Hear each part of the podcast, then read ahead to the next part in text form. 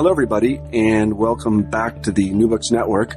I'm Marshall Poe, the editor in chief of the network, and each week we scour the internet looking for interesting books. And this week I'm happy to say that we have Omar Valerio Jimenez on the show, and we'll be talking about his terrific book, River of Hope Forging Identity and Nation in the Rio Grande Borderlands.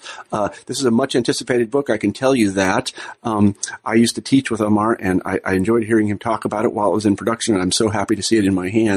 I've read it. It's terrific. I hope everybody goes out and buys it. So the first thing I want to say is, Omar, thank you very much for writing the book. Well, thank you for this opportunity to, to speak with you. Absolutely, and welcome to the show. Could you begin the interview by telling us a little bit about yourself? Sure. Um, well, um, so I'm originally from the South Texas um, border region where um, where this book takes place. Um, that's part of the reason I wrote the book, and we'll, we'll get to that later. Mm-hmm. Um, I was born in Mexico. Um, my dad is um, an American citizen. My mom's a Mexican citizen. I lived in Mexico for uh, first um, six years of my life, um, and then um, we um, moved to Texas. And so um, I grew up in the South Texas region. Um, in several several cities are, uh, in the South Texas region, but the whole time I was uh, growing up, I had relatives in Mexico uh, since my mom was from there and my dad was, were from both had relatives in Mexico. So we would go back and forth a lot.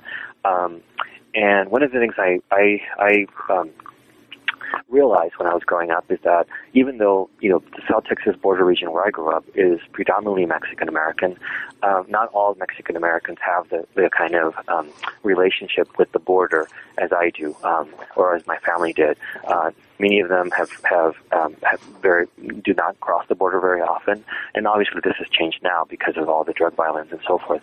That very fewer people cross, you know, on a weekly basis or or a monthly basis. But when I was growing up, people would cross a lot, and so I I did, but not everyone did, and so I started noticing that there were there were these differences between, say, recent Mexican immigrants and Mexican Americans who had been, lived in Texas for a long time and who who were, you know, um, ninth generation or you know second generation or third generation or what you know what have you. Um, but anyway, uh, and so I grew up there, um, went to high school there, and then went to college in uh, in Massachusetts. Um, and that was one of the, I guess one of the one of the reasons that I started thinking about the place where I grew up also because when I went off to college, um, you know, college is a learning experience and it really um, opens your eyes to a lot of things, especially if you're going you know, to such a different kind of cultural and uh, geographical environment as you know South Texas to uh, Massachusetts um, to uh, you know to Cambridge, um, and so one of the things that I realized was that you know when I was growing up in South Texas, um, even though so so we think of Mexican Americans in the U.S. as being uh, an ethnic minority population. In South Texas, they're the majority population. There's um, counties that where I grew up that with are you know 80% Mexican American, mm-hmm. or you know some of them are 95% Mexican American. Mm-hmm. So when I grew up, it wasn't unusual for me to see judges, to see doctors, lawyers, uh, principals. Everyone was Mexican American. You know, fire fire chiefs, um, you know, police officers. Um, so that wasn't unusual. But when I left, you know, um, when I went to Massachusetts, all of a sudden I could see that I was an ethnic minority. Mm-hmm. Um, and not only in you know numerical numbers, but also just in the way people sort of interacted with you and so forth. And so that was you know that got me thinking about you know the place where I grew up, and then I started. Um, you know, I was an engineering major as, as an undergrad, actually, uh, or I, I started as an engineering major, and then became interested in history and politics and so forth, and in the humanities. Um, I went to I went to school at MIT, and we have to take one undergraduate. Um, as, an under, as undergraduates, we have to take one humanities course a semester, and they call everything that's not engineering or basically STEM uh, humanities. Yeah. so I was lucky, and I took a I took a class with um, a very um, a great professor, uh, Margery Resnick, in Spanish literature, and mainly because um, uh, we all get fresh, you know, first year advisors, and my roommate at the time was also Mexican American from uh, from uh, Fort Worth, and it, you know it was um, Margie Resnick was her, was his um, um, freshman advisor, and she wanted she was, she wanted to take um, she wanted to have some uh, native Spanish speakers in her class in her literature class, Spanish mm-hmm. literature. So there was about 15 students, and I'll, I'll make this brief, but it, it's you know it's it's a sort of a defining moment in my life. Um, and half of the students were from Latin America, you know, undergraduates from Chile, Argentina, so Mhm. forth, and then half were from the U.S. And um, and the students from Latin America had a very sharp critique of U.S. U.S. Um, diplomacy and U.S. policies, and it was the first time I'd heard that kind of critique Hmm. because I grew up in a conservative, politically conservative environment in South Texas. Even though I went to public schools, you didn't you didn't hear that critique, um, and so I was really sort of um, shocked. Um, and eventually, at the end of the class, I asked professor like if she could um, recommend another class for me, and she did. And she recommended a class called Intellectuals and Social Change, that was co-taught by an English professor, Louis Kampf, and a linguistics professor that I had never heard of, but his name's Lo- Noam Chomsky. and and that class basically sort of changed my life. Um, I was, um, I was going to say you were, that- you were probably the first person to come to a class with Noam Chomsky without any sorts of uh, I had no uh, idea. pre preconception. Yeah, I had no idea. And once I was in the class, I thought, oh, oh my God, you know, like I, I just, you know, I learned more about him. And that class actually was really different because there was about 25 students in the class, and there was a lot of graduate students, you know, international graduate students. And I had never been in a class with international graduate students. Um, But anyway, and after that, I sort of, I think I, I, I had realized like I'm not going to be an engineer for the rest of my life, and I ended up double majoring. I, I did a, a degree in humanities. They called it humanities. Um, and I met, you know, anthropologists and political scientists and so forth. And so I started realizing, like, okay, there's a lot of things I don't know, and there's a lot of things I don't know about actually the region where I grew up, because I, I would I wrote some research papers for, uh, you know, for classes, for history classes or political science classes on South Texas.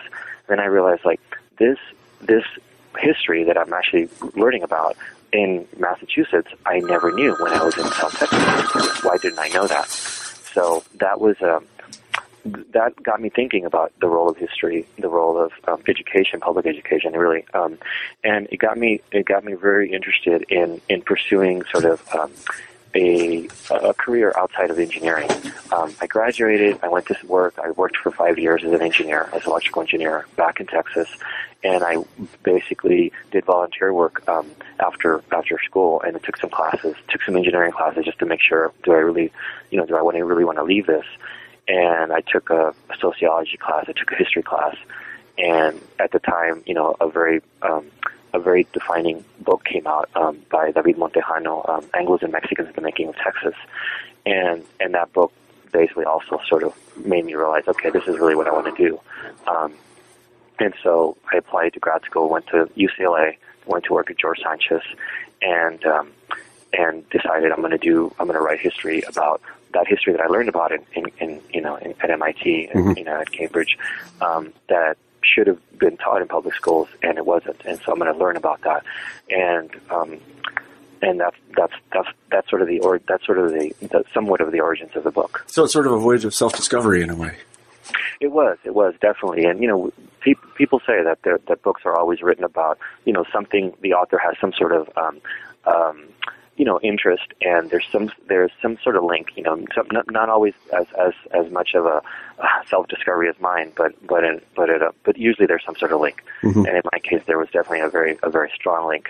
Um, so I, I wrote the book. I I um, worked uh, in California for a while. I um, had my first job was at um, Cal State Long Beach, um, and then moved to University of Iowa. That's where I met you. Um, and now I'm an, I'm an associate professor there at the in, in the history department, um, and um, looking forward to you know um, writing the second book. yeah. Yeah, the second book, boy, that second book. The um, but you know, one thing I found fascinating about this particular uh, the topic is how multi-layered the history is. I mean, I, I come from a place that is I won't call it homogenous, but um, but pretty much the white people came and killed the Indians, and that was more or less it. And then the black people came, and and that I, that's the story. I'm sure somebody who's from Kansas will say, no, that's totally wrong, but uh, it, it's not terribly multi-layered. Um, but here we have all kinds of shifting identities. In fact, I've written on a note card in front of me one, two, three, four, five, six names that people called themselves in this area. Six different names Right. that are in your book. So people are identifying with different sorts of groups and different sorts of ethnicities and religions and, and states and, and uh, you know sort of federal territories, and and and it's just kind of remarkable how many different identities there are in this place. Um, again, especially for someone who comes from an area which is reasonably homogenous in the United States. So let, us begin the story, and let's begin it in 1749. I think it's 1749, and that is the moment at which the rulers of what they called New Spain, which we now call Mexico, I think, decided that they were going to uh, they were going to settle the area around the Rio Grande. Right. Go ahead and take it from there.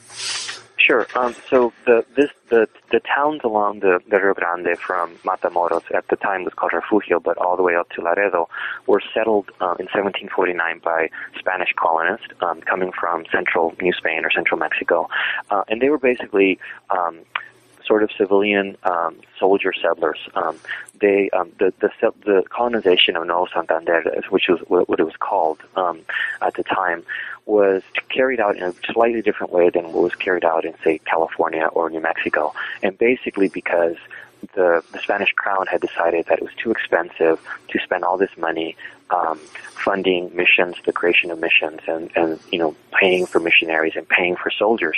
So in Nuevo Santander, they were going to sort of combine the, the two things, and they were going to say, well, these civilians are going to be also soldiers. Uh, among them, there are going to be some soldiers, and they still had a they still tried to, to, to, to establish some missions, but in Nuevo Santander, most of the missions were abysmal failures compared to, say, the California missions, or even in other parts of Texas, like like San Antonio. Uh, but in Nuevo Santander, the missions didn't work very well. There was a lot of tensions between the missionaries and the uh, civilians. Um, there were a few, there were some forts as well, but the the main thrust was a civilian population, and they were New Spain was doing this mainly in, in the in the mid 18th century as a sort of a defensive measure. They wanted to claim the land, they wanted to populate it with Spanish colonists.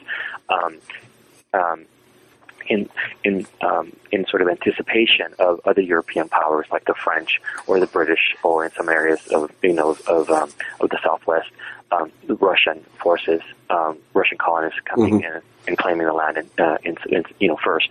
And so, um, you know, New Spain had claimed the land, but they actually hadn't settled it uh, with Spanish colonists. Um, and I should obviously um, say, uh, for those who might not be familiar, but obviously there was a there was a large Indian population. Yeah, I was going to talk about that. Yeah. It was very very much settled. It wasn't you know virgin territory, mm-hmm. but but when I saw so when I say settled, it was settled by Spanish colonists, and these Spanish colonists were quite culturally and ethnically diverse.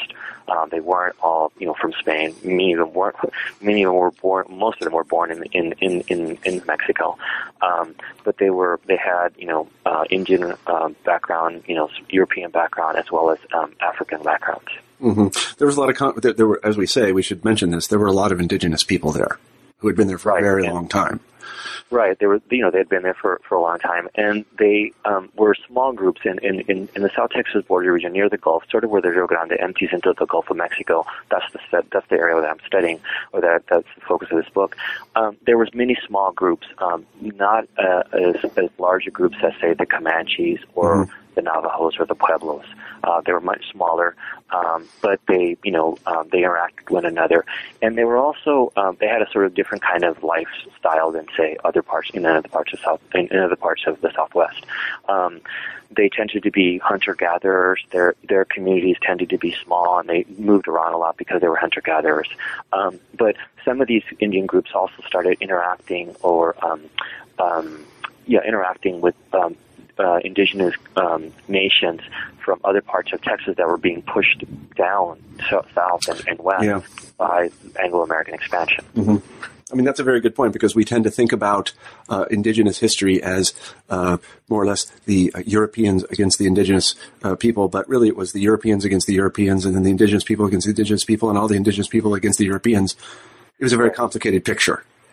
Right, right, and, and the, you know the, the indigenous people nations in South Texas uh, or in the South Texas border region, they were being pushed from both you know the South uh, by you know other indigenous people that were being displaced by Spanish encroachment, and then they were being in, you know displaced uh, in, sort of encroached upon by um, from the North from Texas nations or indigenous nations uh, mm-hmm. uh, as well. And so there was a lot of um, there was a lot of uh, tension. There was a lot of interactions. There was a lot of you know battles and so forth. And it made for a particularly sort of volatile uh, period where you have certain indigenous nations that are native to to the to the Rio Grande um, uh, border area allying sometimes themselves with uh, Spanish colonists to try to fend off sort of larger nations like the Apaches or the Comanches that were much more powerful, much much better, um, or much more adaptable to you know um, uh, using um, you know European weapons and had had you know had acculturated very well mm-hmm. to uh, being uh, horse, um, you know, uh, equestrian riders and so forth. And, mm-hmm. and so they were they were very they were very powerful, and they they also were very um, good at sort of um, playing one European power against another. So they would, for instance, raid um, Anglo-American settlements in Texas and then trade some of the goods that they had stolen from them um, with Spanish colonists, and then vice versa. Um, and the the the uh, they also took you know captives like you know so James Brooks for instance had has has written about New Mexico and how both the indigenous uh, nations took captives as well as the Spanish colonists in Texas, that happened with certain of the larger indigenous nations like the Comanches and Apaches, but it happened less so with the indigenous nations that I study in, in the border region um, because they were smaller and they weren't, they didn't have the sort of the, the population really.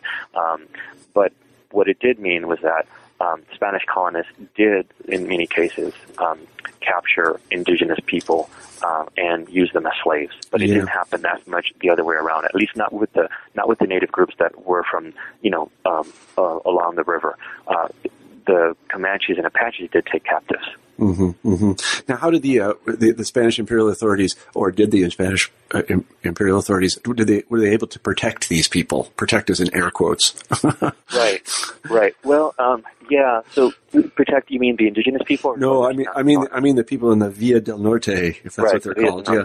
Uh-huh. Okay, sure. And let me just explain the Villa del Norte. So the the person who sort of who was responsible for the colonization, who led the colonization of Nuevo Santander, his name is Jose, or was Jose, Jose de Escandon. He was from Spain, and he was a military officer, and he decided to to to uh, make the colonization um, perhaps more efficient by grouping towns, uh, establishing sort of a, uh, a, group of four town, four groups of towns, and the northernmost towns uh, were the Villas del Norte, and mm-hmm. Villas del Norte just means the northern towns mm-hmm. in the in Nuevo Santander.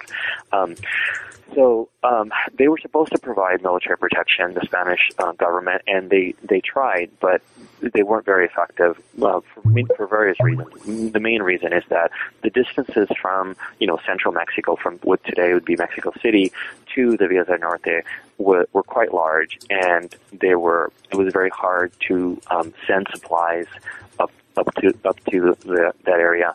It was very hard to um, pay the soldiers to you know keep them equipped, um, and they also, in a way, they it was one of those things where the Spanish government sent the soldiers, sent the, the colonists out there, and then they sort of, uh, in many ways, sort of forgot about them in, in some ways, in, in the sense that they said, well, they'll take care of themselves, and when the um, local authorities would request aid, many times um, those requests were ignored. They just said, you know, we don't, we we're not gonna we're not gonna supply, you know, um, the, the guns, and we're not to supply soldiers mm-hmm. or or horses or so forth. Um, sometimes for valid reasons, you know, because the, the New Spain New Spain's government was going through some sort of crisis, but other times because um, it was sort of a distant, you know, um, distant towns that they didn't really pay that much attention to. Mm-hmm. Uh, and that's sort of been a continuing sort of uh, pattern um, in, in, that the people of, of, this area have felt neglected by the central government for a very long time. And many times the local politics and the way um, the local the residents of the area sort of react to national politics, whether it's national politics in the U.S. or national politics from uh, Mexico, uh, has a lot to do with their feeling of neglect and their feeling of resentment. Uh, and all this started during the colonial period, or, or, some of this started during the colonial period, because um, the Spanish colonial government um, d- failed to protect them. Mm-hmm. Um, and many times some of the some of that failure was because um, you know like I mentioned the distance the lack of communications but also because sometimes they would appoint sort of um, go, uh, you know sort of military governors for a while that were not native to the region. And so those those military governors so they were m- military appointees or political appointees um, didn't really have the interest of the region, you know, in mind. They were just interested in their own political careers, and they also wanted to leave as soon as possible. Um, so New Spain's northern frontier, from Texas all the way to California, and you know through New Mexico and Arizona, this was a place that you know today we think of it as as a as a place that um, that people want to go to because it's it's warm, it's you know it's developed and so forth, right? But in the colonial period, it was a place that was not very um, appealing to Spanish colonists mm-hmm. because it was very far away from most you know most areas of settlement. Uh, it was very hard to get manufactured goods. Um, there was also the, the constant threat of Indian attacks, um, and so it was a it was a place where actually soldiers even uh, who were stationed there wanted to leave. And in some cases, the soldiers were um, when they actually committed any kind of atrocity and they were tried for it. Sometimes their punishment was just to return to you know California, a mm-hmm. place like California, because that was considered, you know, the so-called like the Siberia of, you know, of New Spain. Yeah. Well, People did want to be there. Yeah. Well, Siberia was the Siberia of Russia. So I mean, I see right, what you right. mean. Yeah, I mean they did yeah. the same thing no, in Russia. Yeah, well, the Russian historian, I figured you. Yeah, they did. The, they did the same thing. The um, the people who were in this area between um, roughly 17, uh, 1749 and then the end of the Mexican Revolution or Mexican uh, independent War of Mexican Independence, I guess it's called. Uh, what, what, do they call themselves? There's a word in your book called vecinos. Is that right? Vecinos, right? Yeah, what are those people? Yeah. Vecinos literally just means neighbors. Uh-huh. Um, they call themselves neighbors because it was a way of distinguishing, you know, throughout the Southwest, you know, and in other areas of Mexico, uh, people use this term vecinos, and it mainly mainly meant sort of community members. Mm-hmm. So if you were if you were referred to as a vecino, you it meant that you had been in that community, whatever community it was, for quite a long time. And so they had names like, you know, uh, when you know in political documents, you know, municipal, um, you know, court records and so forth, when they would identify you, they would say, you know, here is Juan Garza or so forth. Uh, he is a vecino of, and he, they would mention what town they were from. So a vecino of uh, Camargo or of Refugio or Reynosa. And that meant that he had been there for for a while and his, he, he had long-standing roots there. So he, it was, all, it was sort of a way of saying a resident. Mm-hmm. Um, um, and together, the different towns like the Villas del Norte, they were all they were all seen as vecinos of the Villas del Norte as well. Mm-hmm. So one of the things that uh, my book looks at is sort of um, political identity and identification of, of the residents. And they identify, you know, um, one of the, the, the ways I sort of looked at this is by looking at sort of uh, the sort of concentric circle um, um, idea of um, affiliation, a political affiliation um, that Peter Sahlins talks about in his book Boundaries uh, about the Spanish and um, French Pyrenees um, area. And you know, he says that most people identify first, you know, with their town, and then with their region, and then perhaps maybe with like if there's a state or you know so forth, and then eventually with the with the nation. Mm-hmm. But that doesn't completely explain everything because sometimes some towns um, identify um, um, against another town or against another another group of people. So he also talks about sort of um, uh, oppositional identities. You know, you you you you have an identity as opposed to someone else. So some of the Spanish colonists, for instance, identified as Spanish colonists as opposed to indigenous people, yeah. or a Spanish colonist as opposed to European, um, you know, colonists or Anglo-American colonists. Um, and so the the, the people who lived in this area had various identities, and many of them, you know, just like we do today, there were multiple identities, and some of them seemed today would seem, you know, contradictory. But at the time, it, you know, they didn't seem that contradictory to them. I mean, they had an identity as as Christians, uh, and uh, you know, the main the main religion there was was was Catholicism. So mm-hmm. they, but they didn't think of themselves as um, you know, they thought of themselves as as Catholics and as the uh, the indigenous people who were not hadn't been baptized or hadn't been converted as you know as heathens, you know, as as people. They use the term "people without reason," um, "gente sin razón," mm-hmm. and they they considered themselves "gente de razón" or people of reason. And the main um, you know, dividing or the main factor is, you know, whether or not you had reason was whether or not you were Catholic. Mm-hmm. Mm-hmm. And of course, that was their their view. That that wasn't. I'm not saying that's justified, but that yeah, was their, clearly that's how yeah. they, they saw themselves. You know. Yeah.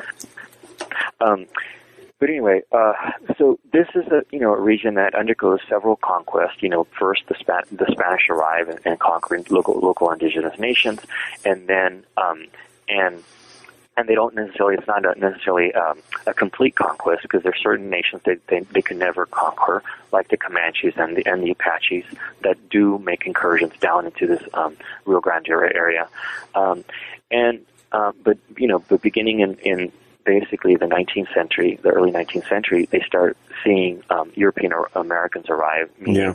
Uh, Anglo Americans arrive. Uh, first, you know, as as um, you know, as traders, um, they arrive into uh, the port that's um, there in Matamoros. Uh, there's a very large um, um, Anglo American um, uh, sort of uh, population that are basically businessmen uh, who trade, who basically um, uh, establish trading uh, uh, houses with where they trade um, between Cuba, uh, New Orleans, uh, New York, and Matamoros. Uh, and these are supplying sort of the northern um, um, towns, you know, from Saltillo to Monterrey to other, you know, major capital cities in, mm-hmm. in northern Mexico today.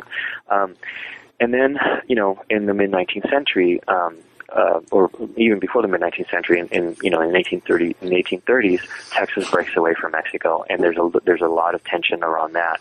Um, the the the area that I studied, the Villas del Norte, they weren't completely. Um, they they they didn't become part of Texas in 1836.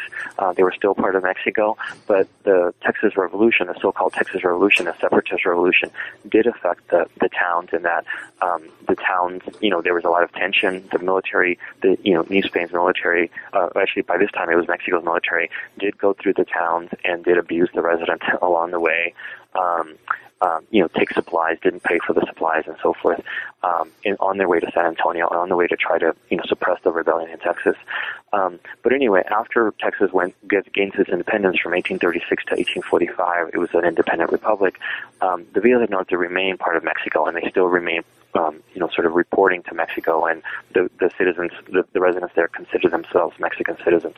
Um, I, I actually jumped over a part which was, you know, Mexico gains its independence in 1821, so part of what happens is these people had been Spanish colonists, and when Mexico gains its independence, they become Mexican citizens. Mm-hmm.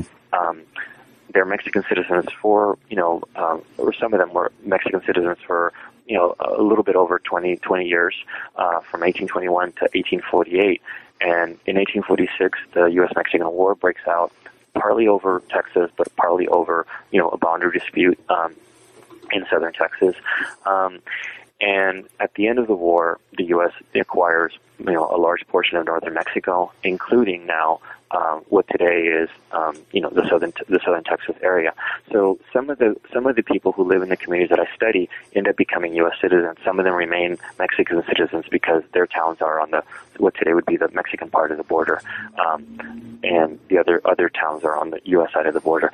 Some people move because their their land is actually on the on the Texas side of the border, and they start establishing towns all along the river. And so the the the period from you know immediately after 1848 is a period where you have the creation of what we today call twin cities. So the town of Brownsville, for example, which is the southern tip of Texas, was created after the U.S.-Mexican War, uh, basically, uh, you know, right opposite of Matamoros, which was the, the mm-hmm. one of the Villas del Norte. Same thing happens in Reynosa. Another town gets created a lot across the r- river. Uh, at the time, it was called Hidalgo. Uh, it's still called Hidalgo, but the major, another major city there is, is McAllen. Um, and all, and Laredo gets created um, or, I'm sorry, Nuevo Laredo gets created, so it's New Laredo, uh, and that's on the Mexican side because Laredo is one of the few towns that is actually uh, an old Villas del Norte that ends up on the Texas side. Mm-hmm. Um, but anyway, and as a result of the the U.S.-Mexican War, um, the U.S. takes over this area and starts establishing municipal governments all along, um, just like they do you know, throughout New Mexico and, and California and so forth. And so you have a change in jurisdiction, uh, and you have a change in laws. Um, the community, as I mentioned before, is you know predominantly Mexican, so they become Mexican Americans, which means that they're ethnically Mexican, but they're now American citizens, uh, and they're um, part of the population in the Southwest that um, you know today um, Mexican American activists, Latino activists say um, these people didn't cross the border; the border crossed them. That line, that line comes from that that particular you know event. Yeah. That you know the, there's communities in California, and New Mexico, and Arizona, and so forth, where there's there's people alive today whose ancestors you know, basically didn't cross an international border, right? Right. They were Uh-huh. living in, in with, with then New Spain, then they were then they were living in Mexico, and then all of a sudden they became they became part of the U.S. as a result of a war of conquest, as a result of the U.S. Mexican War. Um, so they didn't come to the U.S. The U.S. came to them, and that's that's that's where that line comes from. Um, and so, but as a result of these, these, this, this change in jurisdiction, now all of a sudden you have different laws. Um, you have, you know, U.S. laws. You have, um, you know, a different uh, language. You know, English being spoken more more widely. Uh, although in Texas, um, all you know, many of the laws, uh, all the laws were had, had to be translated into Spanish, um, uh, at least in the in the 19th century, uh, because they wanted to make sure the population understood, you know, what was going on and, and understood the laws. But as a result of this, this change in jurisdiction, um, you also have changes. One of the things that I that I found in my in my in, you know in researching my book uh, that I thought was fascinating is you know the period after 1848 has been seen as a period of you know has been described in the past in the first sort of books on Mexican Americans you know that came out in the 60s and 70s as a period of declension, meaning that basically Mexican Americans throughout the Southwest lost power. They lost political power. They lost economic power. They lost social power. Um, they started losing their land. Um, they started losing, you know, um, they started, you know, um, being um, seen as sort of criminals, as the people who are um, sort of of the lower class, um, and Anglo Americans in general ended up sort of supplanting them, you know, being being the, being the mayors, being the governors, and so forth. Um, but one of the things I found, and that did happen in South Texas, it happened gra- more gradually in some counties than in others, in some areas than in others, and it basically had to do with how fast the, this transition happened, how fast Mexican Americans were displaced, had to do with whether that county or, or the city or the you know the, whatever city we're talking about, how quickly that became a trade center. If it became a trade center, then it then it attracted Anglo Americans uh, in great numbers, and therefore, you know, like for instance, Brownsville, Cameron County is it's in Cameron County. They they take over Anglo Americans take over uh, Cameron County pretty quickly because Brownsville is a major trading center. Um, in neighboring Hidalgo County next door, it takes a little longer, and so Mexican Americans are able to maintain power and maintain their land a little longer, you know, into into the late 19th century. Uh, and other historians have written about that. Same thing happens in California. In LA, they they get displaced pretty quickly. In Santa Barbara, it takes a little longer. Mm-hmm. get, they could take it takes a little longer to get displaced. Um, but anyway, one of the things I found out that I that I had not um, anticipated in you know when I started my research was that the changing laws also affected women in ways that um, were unexpected for me at least. So. Um, in in um, in Spain and in New Spain and then in Mexico, um, the Catholic Church governed um, marriage and it also governed divorce. And what it basically meant that marriage you could only get married if you were if you were Catholic, uh, and you had to get married through the church.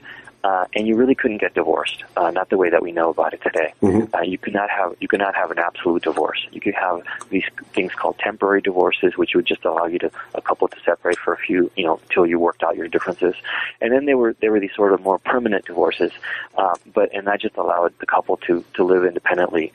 Um, but they were still technically married because according to Catholic Church, once you're married, you're always married in the eyes of God Mhm. until one of the one of the spouses died, and then only then could you know the the surviving spouse remarry.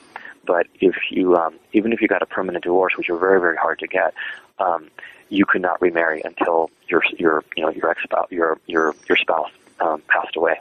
Uh, well, what happens in um, when the U.S. takes over, um, you know, the southern part of Texas, uh, is at least for the communities that I study, right? You have people who all of a sudden become U.S. citizens, and their friends and, and family members that live on the other side. So, for instance, people who are living in Brownsville now and who own land there, they become U.S. citizens all of a sudden. You know, in 1849, they're U.S. citizens.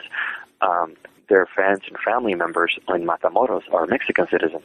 Well, as U.S. citizens, now they can get divorced because in the 19th century, most Western states, and it varied across the U.S., but most Western states allowed divorce relatively easily. Uh, and there's a long, complicated reason for that, but part of it had to do with they wanted to attract uh, settlers. And one way to attract settlers is to make divorce more, more, easy, more uh, easier to, to obtain. Wow. Um, they also had very easy sort of residency requirements because they wanted people to be able to move there and vote. Um, so it was, you know, it was a different kind of thing. The, the strictest divorce laws were in the South, uh, and in the Northeast there was also generally pretty good, pretty, pretty easy divorce or, or relatively um, um, easy divorce. But the, the the the the most sort of the laxest divorce, um, you know, rules were in the West. So the West had very high number of divorces, uh, divorce rates uh, Texas was one of those western states, and so you actually had in Texas, the you know, and in other parts of the of the, the, of the West, um, this phenomenon, this pattern where people would move to Texas just to get a divorce because you could become a resident within three months, uh, and then you could get a divorce, and you could get a divorce for a variety of reasons uh, very easy reasons. So for one, one of them, you could get the most common kind of divorce you could get, or the com- most common reason you could give for getting a divorce was abandonment, meaning you just, you know, your spouse had abandoned you, had left. So women who whose husbands left and never returned could file for divorce. They had to wait for a period of three years after the the, the spouse left, um, but then they could get a divorce, uh, and it was pretty easy to obtain because basically um, they published the divorce, um, you know, notice in the newspaper, mm-hmm. and they they allowed a certain amount of time, like a month or two months, to pass by, and then they had a hearing, and if the husband didn't show up, which usually they didn't, uh, they had abandoned the, their wives, then they got a divorce, um, and that meant that they could reclaim any kind of properties they had. Um, and it also meant that they could reclaim their maiden name if they wanted to. And more importantly, it meant, for the West at least, it meant that they could remarry uh, and it was really important for them to remarry because it's very hard. You know, I mean, it's very hard today to to live as a single parent. It was very, it was much harder. You know, in the 19th century West. Um, so they could remarry, um, and but so so Mexican Americans actually took part in this. Um, they were able to obtain divorces. Um, they could obtain divorces because in the 19th century the divorce in the U.S. was no longer a religious matter; it was a civil matter. So civil authorities um, grant granted divorces, uh, civil judges. Um, so you could you could also marry through um, you know the civil authorities as well. So even if you were Catholic, you know me- most Mexican Americans in the 19th century were Catholic um, they might not be able to marry. Well, they definitely couldn't marry through the Catholic Church or remarry through the Catholic Church once they got right. divorced. But it didn't matter because they could get married through the, through a judge, through a civil authority. So they, if they got a divorce, um, they could go to a, you know a judge um, and remarry. Um, and many of them remarried and then continued attending the church, and it, it didn't matter. And they would actually baptize their children and so forth.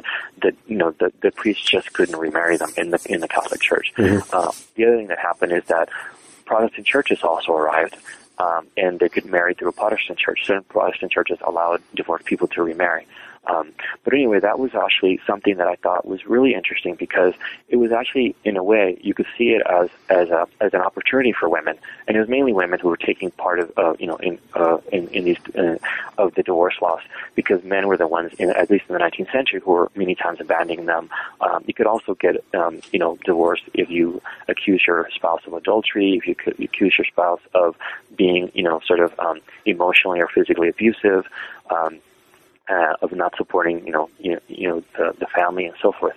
But like I, as I mentioned, the, the most common one was abandonment. Um, so, so it, one way to look at this, one way of interpreting this kind of change is that women, sort of women and men, but mainly women, were able to um, sort of escape the power, you could say, of the Catholic Church, uh, escape the power of, you know, um, of sort of uh, this sort of what we today would call a patriarchal institution that was governed by men but had a lot of power over women and who didn't really allow women this freedom um, to you know to leave uh, abusive or non-supportive husbands mm-hmm. um, or, or to just get their their property back because you know sometimes the husbands had left them and they were they were living on their own anyway they were living with their family but they couldn't make certain decisions. They couldn't take, get their property back. Their husbands still sort of legally controlled them. And in Mexico actually their husbands could legally force them to move with them uh, and authorities would arrest them and actually you know take their wives and you know move their wives wherever their husbands wanted to um, to be. Um, and you know this this all um, basically disappeared. Um, you know, they they didn't have to do that. Mm-hmm. So in a way, one of the things, getting back to my book, one of the things that happens is the the change in jurisdiction that occurs, you know, after the U.S.-Mexican War, allows women more opportunities. Uh, and this is something that sort of goes against this idea that the post uh, U.S.-Mexican War period is a period of declension. Because for women, it is in a way, you know, because they're still, if they're part of landed families, they also lose power, they lose money, they lose land, but they gain some opportunities. And one of the opportunities is more sort of personal freedom in their marital choices. Mm-hmm. It's interesting in a way. It's such a, an irony. I know you you may have heard of the concept of a Mexican divorce. Uh, it was in the 1960s. People would go to Mexico get divorced because they had very lax divorce laws. Right, right, right. Yeah, so this is the opposite so, of this is a Texan divorce. right. Well, sort of. Yeah. And I mean, and those the laws in Mexico about divorce didn't didn't change until the 20th century. Yeah, that's right. In yeah. the 19th century, it was it was still very much governed by the Catholic Church. Yeah, yeah. Um, I have a few quick questions. One of them involves the word, and I've heard this word a lot. You know, just sort of it, it flashes by my ear. I don't know if that's a mixed metaphor, but Tejanos. Well, in this era, what does that mean, and who is that? Okay. So Tejano today means someone who's of Mexican background, or Mexican American background, but who lives in Texas. Okay. So in the 19th century, or you know even today, um, people refer to say Californios, meaning uh, in the 19th century it was Mexicans, Mexican Americans from California, uh, Nuevo Mexicanos, or people from New Mexico who are of Mexican American background, uh, or initially Mexican background, but, but eventually Mexican American and once they became U.S. citizens. Same thing happened in Texas. So, um, so Anglo-Texans, you know, the term that historians use is Anglo-Texans, meaning, um, and it's a misnomer because, you know, many Anglo-Texans, many people that we refer to as Anglo-Texans weren't Anglo at all. You know, they were, they were from, they were just European Americans, but, you know, they might have been Jewish or they might have been, you know, Germans, a lot of Germans, yeah. Germans, right. Yeah. Right, exactly. But, but in Texas history, that we, they all sort of fall under Anglo, Anglo-Texans. Uh, but anyway, so, so Anglo-Texans, um, are, you know, one group of people, um, um, or historians sort of group them together, even though they're not really one group. They're, mm-hmm. they're many grouped. Uh, for for Mexican Mexican Americans living in Texas, they call them Tejanos or Texas Mexicans is another term they used, um, and it was, it's a way to distinguish them, you know, to sort of indicate their their ethnic identity as well as sort of you know where they live. So today we talk about you know Italian Americans, you know, right, um, Japanese Americans, so whatever Mexican Americans. Back then, they were also saying sort of more specifically people who are Mexicans living in Texas are Tejanos. Mm-hmm. But they're American citizens. They're American citizens. Exactly. I see. I see. Yeah, that's interesting. I have a couple of other and, quick questions. Go ahead. Sure. Oh no, and I was going to say, and that identity didn't come really, really. Um, it didn't happen immediately. You know, for the people that I study, it didn't happen when Texas became a republic, and mm-hmm. it didn't happen until much later in the 19th century, where they started sort of identifying, again, sort of as an oppositional identity. Uh, uh, they weren't Anglo Anglo Texans. They weren't Mexican citizens anymore. So they started realizing, oh, we're we're sort of you know we're Texas Mexicans, we're Tejanos because we're part of U- the U.S. We're living in Texas, and we're some of the laws that apply to us, some of the things that apply to us, do not apply to our friends and relatives living in Mexico. Mm-hmm, mm-hmm, that's interesting. So, as I say, I have a couple of kind of miscellaneous questions that occurred to me while I was reading the book. One of them involves slavery, and that is, I know slavery was practiced uh, in New Spain. Um, w- were there still slaves when the uh, the the Mexicans who were sort of caught across the border when the United States took that big chunk? Did they still have slaves, and what happened to them? Sure. Okay. And so, and you're referring to the enslavement of, of African people, right? Well, it could be enslavement of anybody because I know they enslaved okay. Indians as well, right? Okay, sure, yeah.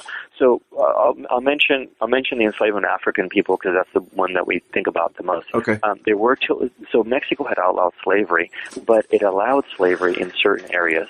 Um, so it, they had outlawed slavery when Mexico became uh, independent, an independent nation in the 1820s. Um, but in Texas, in order to attract um, Europeans to colonize Texas, um, there was this sort of um, colonization um, um, um, uh, effort to make to get more to attract both European Americans as well as Americans, Anglo Americans, to Texas.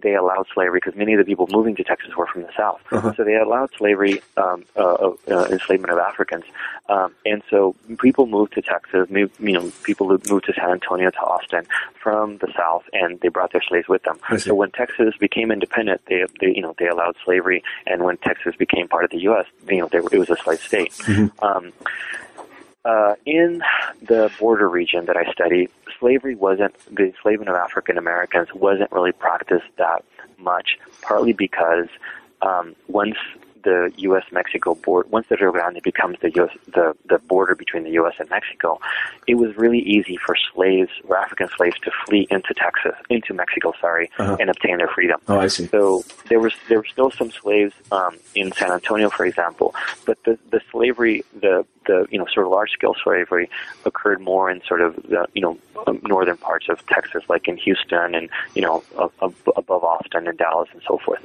Uh, in East Texas, you you know I would say. Um, less so along the border. There was a few people who would, a few um, European Americans who moved to the, to the border region and brought their slaves with them, but but their slaves wouldn't be there ten years later. Mm-hmm. They would have left. Was it legal to enslave um, uh, the in, indigenous Americans, if we can call them that? No, it wasn't legal, but but it happened, Yeah. and and sort of authorities, municipal authorities, would just look the other way. So it happened a lot, and one of the things that I, I write about in my first in my first ch- the first chapter of my book is is the way that indigenous people uh, of the region basically became part of, of Spanish society. And one way is that they were they were captured as, as babies. You know, they were uh, taken from their families, and they were raised in um, you know Spanish households, um, and raised as you know. Um, uh, to be basically servants. Right. Uh, they're called them criados, uh, or people who are raised. Um, and these became these people, these indigenous uh, workers became domestic servants, or they became ranch hands, or they became, you know, um, uh, eventually they, they they would obtain their freedom as adults. Um, um, but but but when they were young, they were they were basically you know um, slaves. hmm So uh, another question I had was in, involved, and the next two questions really involve the degree to which the, the two ethnic communities, that is uh, M- Mexican Americans and Anglos, interacted, and, and one involves marriage. I have to assume that most of the Anglos who were there were Protestants, and almost all of the Yeah. and almost all of the Mexicans were Catholic. Did they did they intermarry, and could they intermarry, and how did they negotiate this? Right. They, they intermarried. Um, so as I mentioned, once the once it once the area becomes part of the U.S., um, they could intermarry um, by basically going to a Protestant church that allowed uh, mixed marriages. I mean, uh, or, or um, interfaith marriages.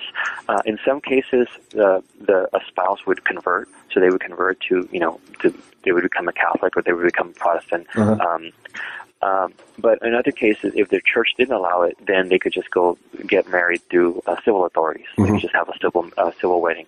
And usually, this kind of marriage occurred only among the elite. Um, so um, Anglo Americans who would arrive in Texas uh, would often marry sort of um, wealthy or landed um, um, into landed families. So the daughters of sort of a, a, a large ranch owner uh, would get married, and that was one of the ways that they obtained property. Um, because it was, you know, most property was already sort of allocated in a way, um, and so one way to do that was to, to intermarry with the Mexican American woman. Uh, but it was also a way for like um, people in business, if it was an Anglo American who was, you know, uh, a merchant, to establish, you know, basically extensive social ties. Because once he married into a Mexican family, um, he had all these Mexican relatives and all these not just relatives Mhm. but also just connections.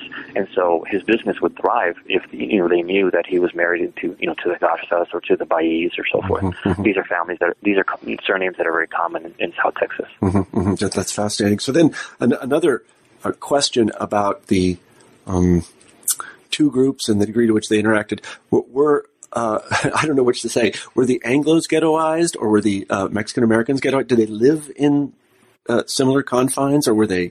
Yeah. Yeah. Well, I mean, I think you. Um, so um, that's a that's a hard question to translate, but I would say that you, what you have is uh, a period in in the in the in the you know in the, in the second half of the 19th century where because the laws have changed, you have um, um, this process that you know scholars refer to as criminalization of certain kinds of cultural activities that Mexicans had been participating in for years, and all of a sudden, because there's new you know, sort of new laws being um, sort of enacted, uh, some of their their activities are now um, criminal. Uh, one of the things, for example, that that you know um, they couldn't do necessarily anymore is play certain kinds of card games. There was a, a, a, a, card game called Monte that was considered you know, yeah. illegal. Um, so um, certain kinds of dances that were that took place mainly among working class were outlawed. Uh, and you know Mexican Americans were still participating in it, but they were sort of participating in it sort of you know illegally. They were doing it, but authorities could crack down on them. Uh, another thing that was just sort of you know uh, restricted, I shouldn't say completely illegal, was with bathing in the rivers. They would you know Mexicans would bathe in the rivers, especially the the, the working class. Um, and um, after the U.S. takes over, these these um, you know this this activity is restricted, and in some cases. Um, you know, restricted to certain hours or certain parts of the river only. Um, so um, but in terms of ghettoize, uh, you know, in terms of like segregation and uh, you know, sort of housing segregation, I don't think you're going to see that right away. Um, you're obviously going to see um, wealthy families have having sort of multiple homes. They have a ranch home, for example, and then they have a home in the city in a nearby city, uh, and their homes are probably going to be in certain in certain areas of the city as opposed to sort of more working class areas. But it didn't mean that there was actually laws barring sort mm-hmm. of Mexican Americans from living in certain areas. That doesn't happen until much later. Yeah, redlining is yeah sort of a right, later thing. Right. Yeah, just just as an aside, and I don't know if you can answer this, is the can you still see the echo of these elite um, Mexican American families in this area today? Are there are there famous names that can be? Oh, sure. Like, sure. oh, these one guys, you know, they're like you know famous. Yeah. So one of the one one of the ones that I use in my classes, one of the most exam- famous examples is, um, so the so during spring break, a lot of students go down to Texas to South Padre Island. Yeah. Well, South Padre Island is named after um, Father Ballí, uh, and it's called Padre Island because it was given to him.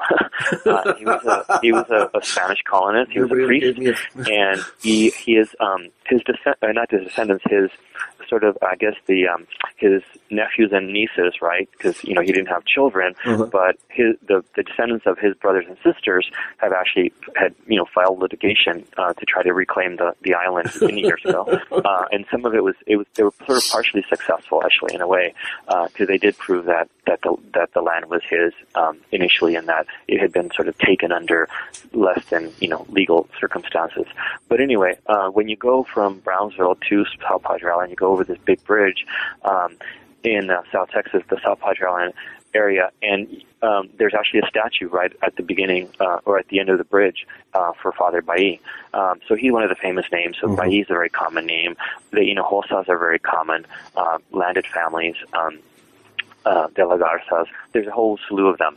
Uh, but it doesn't mean that all the all their descendants are, are still sort of landed people. Many of them are now working yeah. class and, yeah. they've lost their property and so forth. Yeah, I just find it interesting that that kind of you know that that, that these are that these families are probably they probably are more Texan than the Texans are now. They probably you know that they've been completely sure. yeah they've been sort of completely uh, you know assimilated and more. Right. Yeah. Uh-huh. Right. No, exactly. I mean, you have, for instance, I mean, you know, in, in South Texas, when I was growing up, and even today, many of the Mexican American um, youth are, you know, very much integrated into sort of the high school sports scene. You know, they're football players. I was going to ask about that football cheerleaders and so yeah. forth. Oh yeah, and you know, and that's much more popular. When I was growing up, it's much more popular than soccer. Yeah. Now there's more soccer. There's more, you know, um, uh, activity around soccer, but it also has to do with recent immigrants. So most of the people who are, or uh, many of the people, many of the students who are participating in soccer are going to be recent immigrants. Mm-hmm. The sort of the older Mexican American families are still going to be very much um, sort of um, attracted to the to the American football. Yeah, and that's another thing I wanted to uh, to ask about. And this is something that when, when, I was growing up, I said Kansas is usually homogenous. It's not entirely, but when, when I was growing up, you know, we, we would go to areas of Kansas that had old, old uh, Mexican populations, and you know, these guys um, and women, of course, they would they had cowboy hats on and cowboy boots, and yeah, it's just their name was Hidalgo, and that was the only difference. Right. As far as I could tell, they were Kansans. Um, so right. What, oh, yeah. Well, they had been there since the, you know they probably started you know living in these communities, or at least their ancestors, you know, in the 19th century, with you know as a result yeah. of cattle drives from Texas. Yeah. Yeah, yeah. And I wondered how the in in this area, this borderland area, how the, those sort of really, in, um, I guess, assimilated. Uh, Mexican Americans, how they relate to newer immigrants. Let's put it that way. Oh, Sure, that's a good question. Um, one of the things that um, several historians have found, um, probably the, the, best example of this is in a book called Walls and Mirrors by David Gutierrez, um, is that there's a lot of, he, he, explains in this book why, why there's tension between Mexican Americans and Mexican immigrants. Um, and um, there's tension because Mexican Americans consider themselves U.S. citizens. Um, they've lived in the U.S. for quite a long time. Some of them don't even speak Spanish anymore. Um, and when Mexican immigrants arrive, um, there's, you know, in some cases, uh, especially among the working class, there's competition, and there's been competition over jobs, over housing, and so forth. But more importantly, over the years, um, let's say in the early 20th century, for example, um, there were certain civil rights organizations, the Mexican American civil rights organizations, like uh, the most prominent one being the League of Latin American of United Latin American Citizens, LULAC, um, that actually took a stand to exclude Mexican immigrants from their organization. Uh, which today they don't do that anymore. Yeah, they actually say, wow. threw them out. They, at their founding Congress, they threw them out. They threw out the Mexican immigrants and they said, we don't want you in our organization oh, because basically they saw, LULAC members and Mexican Americans saw uh, Mexican immigrants as giving them a bad name, as, you know, um, uh, being um, the people who are, you know, poor because they're they're recent immigrants who didn't speak Spanish, who had sort of more Mexican traditions than than American traditions, and for Mexican Americans who wanted to fit in in the early 20th century or even today, you know, those who were just recently arrived were were were seen, you know, um, as the sort of the the norm, and so for people who aren't Mexican American, it's very hard for, say, someone who's of Italian American background or, you know, whatever European American background, to be able to tell the difference between a Mexican American and a Mexican immigrant. Um, yeah. You definitely can't tell, you know, many times just when they speak or whatever. It's it's it's, it's little subtleties that you you know where you can sort of tell, um, and so because of that, you know, the sort of non-Mexican community would think of all of them as recent Mexican immigrants. And, you know, LULAC members in the early 20th century and today even Mexican Americans see, want, want to distance themselves some ca- in some cases from recent immigrants because they don't want to be, be sort of grouped together with them um, because in some cases they're poor, they you know they don't speak English as well, and so forth. Whatever you whatever have whatever sort of negative characteristic they you know Mexican Americans might might ascribe to them, um, but it's the same thing among other other immigrants. So yeah. you know when I was taught in California, in, in Southern California, you know, um, Chinese immigrants or Chinese Americans and Japanese Americans, they had, you know, sort of uh, you know very negative terms to uh, to that they use to refer to recent immigrants, recent Chinese immigrants, because they they didn't want to be associated with them for the same reason. They don't want they want to see themselves as Chinese Americans, and and many of them have been in California for you know many many generations, right, since the 19th century, and they have very little in common besides, in some cases, besides sort of their ethnic background, with recent Chinese immigrants because mm-hmm. many of the Chinese Americans, you know, aren't going to speak Chinese anymore. Mm-hmm. Just like Mexican Americans don't, many of them don't speak Spanish anymore. Mm-hmm. I just find all that fascinating because you know you want to say like they, and I know about this in the Korean community and the Russian community, the same thing, and they do have what I would call, you can't really call it an ethnic slur because they're both of the same ethnicity, but they have these names for them that are not terribly polite.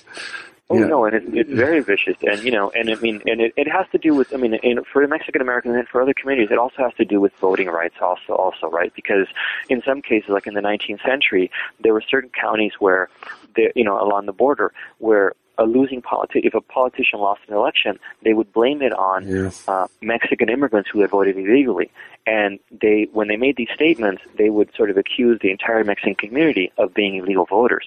So it really put Mexican Americans in a very sort of you know uh, uh, um, difficult situation because they thought, well, we're Mexican Americans, we're citizens, we want to vote, and yet um, these, you know, this, these politicians are accusing us of not being voters, uh, of not being, you know, legal voters. Mm-hmm. Um, in the 19th century, there was also tension between Mexican Americans and Mexican immigrants over um, cattle theft. There was a lot of, you know, theft. I mean, cattle was very prized in the 19th century in, in Texas, and because of the communities along the border, it was very easy to steal on one side of the border, whether it's Mexico or the U.S., and then take the cattle over to the other side and sell it.